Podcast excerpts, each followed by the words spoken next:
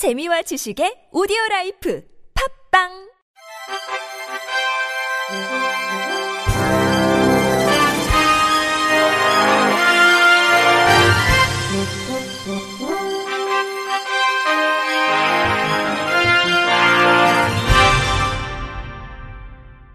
청취자 여러분 안녕하십니까? 9월 1일 화요일 KBS 뉴스입니다. 정부가 내년 기초연금과 장애인연금 전수급자에게 30만원씩 지급합니다. 정부가 오늘 발표한 내년 예산안을 보면 기초연금 예산은 14조 9,634억 원으로 올해보다 13.6%, 장애인연금 예산은 8,291억 원으로 5.5% 오릅니다. 정부는 또 내년 장애인 활동 지원에 1조 4,991억 원을 배정했습니다. 최중증 장애인 돌봄 인력의 처우 개선을 위한 바우처 단가도 시간당 14,500원에서 내년 15,520원으로 7% 인상됩니다.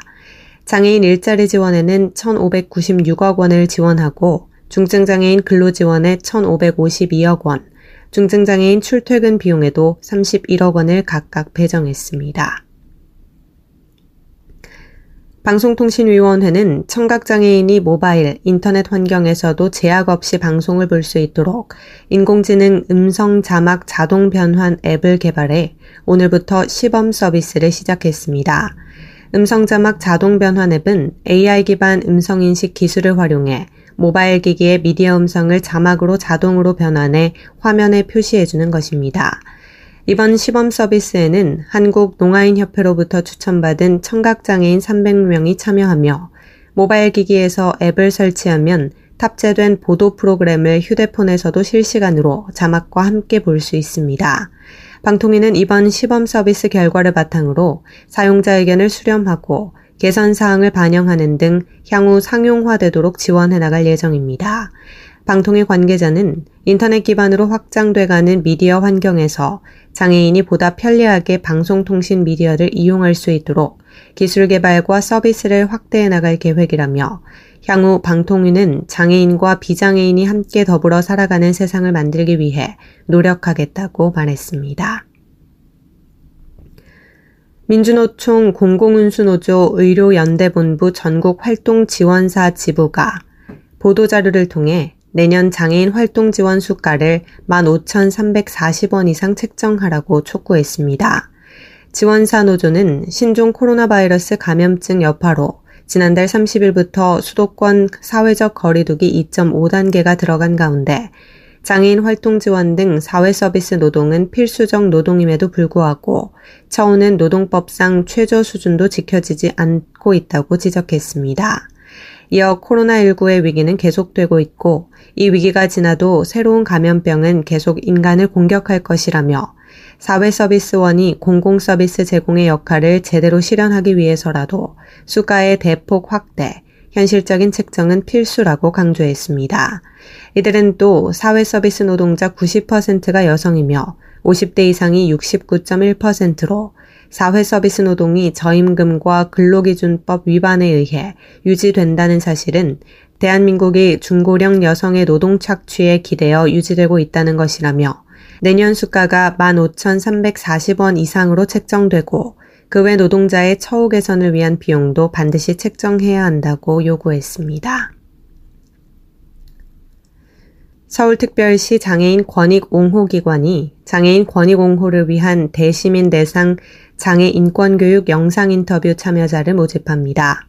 모집 대상은 현재 사춘기를 겪는 장애 청소년을 양육하면서 인터뷰 영상에 부모와 자녀 모두 출연이 가능한 3개에서 4개 가정으로 인터뷰는 부모와 자녀 별도로 진행됩니다. 희망자는 신청 기간 내 자녀의 나이와 장애 유형, 부모님 나이, 거주지, 연락처, 자녀의 사춘기로 인한 현재 고민, 자녀와의 일상 등의 내용을 자유롭게 작성해 전자우편으로 오는 11일까지 제출하면 됩니다. 신청이 완료된 후 전화 인터뷰를 진행해 최종 출연자가 결정되며 모든 신청자에게 소정의 기념품을 제공하고 최종 출연자에게는 출연료가 지급됩니다. 촬영은 10월 말이나 11월 초에 진행될 예정입니다. 장애인 기업 종합지원센터는 장애인 기업 홍보 및 육성 사업 고도화를 위한 아이디어 및 조사 보고서 공모전을 개최합니다. 이번 공모전은 국민 누구나 참여가 가능하며 장애인 기업 육성과 관련된 참신한 아이디어와 조사 보고서를 주제로 오는 16일까지 접수하고 결과물은 10월 29일까지 제출하면 됩니다. 아이디어 부문은 기존의 정부 지원 사업 외에 장애인 창업을 활성화하거나 장애인 기업의 성장을 위한 새로운 아이디어를 한 장에서 두 장 내외로 간편하게 제출하면 되고 조사 보고서 부문은 국내외 장애인 기업 또는 유사 기업 사례 조사 및 현황 분석 또는 장애인 기업 실태 조사 등 통계 자료를 활용한 분석 보고서의 형태로 제출하면 됩니다. 이번 공모전의 시상금은 총 1290만 원으로 최대 12명에게 수여됩니다.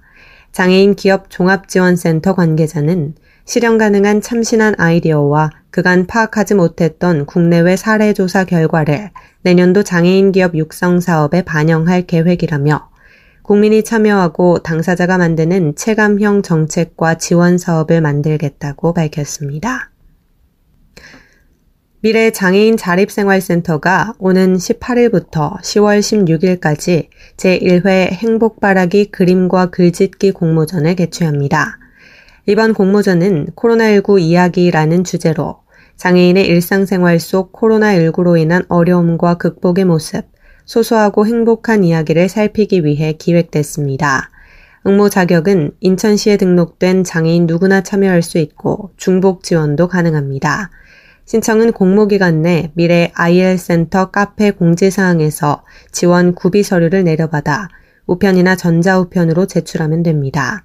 미래 IL센터는 그림과 글짓기 각각 최우수상 1명, 우수상 1명, 장려상 2명, 특별상 2명 총 12명에게 상장과 상금을 수여하고 수상작은 작품집으로 발간할 예정입니다. 대구 달성군은 달성군 장애인 재활 자립 작업장을 확장해 이전했다고 밝혔습니다. 군은 특히 새 작업장이 한강 이남 최대 규모로 지역장애인 자립 사업에 중요한 역할을 하게 될 것이라고 자랑했습니다. 작업장은 달성 2차 산업단지 안 7,600여 제곱미터의 1층짜리 건물 2동 규모로 지어졌습니다. 작업이 이루어지는 공장동과 각종 지원과 휴식 시설이 들어선 사무동으로 구분됐는데 특히 넓어진 사무동에 상담실, 프로그램실, 휴식 공간, 식당 등을 설치해 양질의 장애인 직업재활 서비스를 제공할 수 있도록 했습니다. 작업장은 이번 시설 확장을 계기로 매년 장애인 고용과 매출을 10% 이상 성장시키고 지역장애인 정책과 연계한 각종 사업에도 적극적으로 나설 방침입니다. 끝으로 날씨입니다. 내일부터 모레까지는 전국이 태풍의 영향권 안에 들겠습니다. 내일은 전국이 흐린 가운데 비가 내리겠습니다. 태풍으로 인한 예상 강수량은 3일까지 강원 영동, 경북 동해안, 경남, 전라 동부, 제주도 울릉도, 독도 지역은 100에서 300mm, 서울과 경기도, 강원 영서, 충북과 경북 지역은 100에서 200mm, 충남과 전라도, 서해 5도 지역은 50에서 150mm로 내리겠습니다. 내일 아침 최저 기온은 21도에서 26도, 낮 최고 기온은 24도에서 31도가 되겠습니다. 바다의 물결은 서해 앞바다 0.5에서 5m, 남해 앞바다 1.5에서 10m, 동해 앞바다 1에서 8m로 일겠습니다. 이상으로 9월 1일 화요일 KBS 뉴스를 마칩니다. 지금까지 제작의 이창훈, 진행의 조소혜였습니다. 고맙습니다. KBIC